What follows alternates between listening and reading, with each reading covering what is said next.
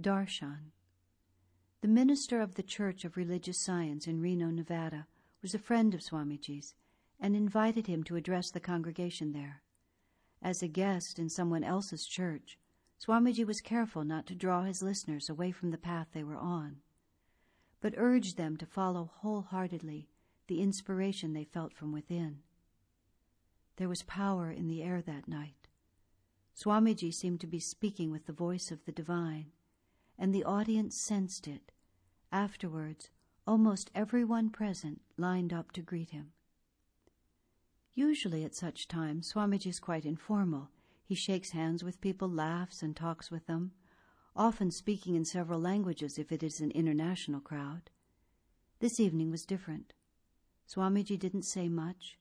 He greeted people only with his eyes, standing very still, hands folded in namaskar, which means, the soul in me bows to the soul in you.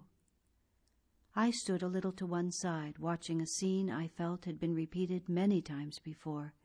In other bodies, in other lifetimes, these same souls had stood before the spirit that is Swamiji to receive a touch of his consciousness. For Swamiji, it was an act of pure giving.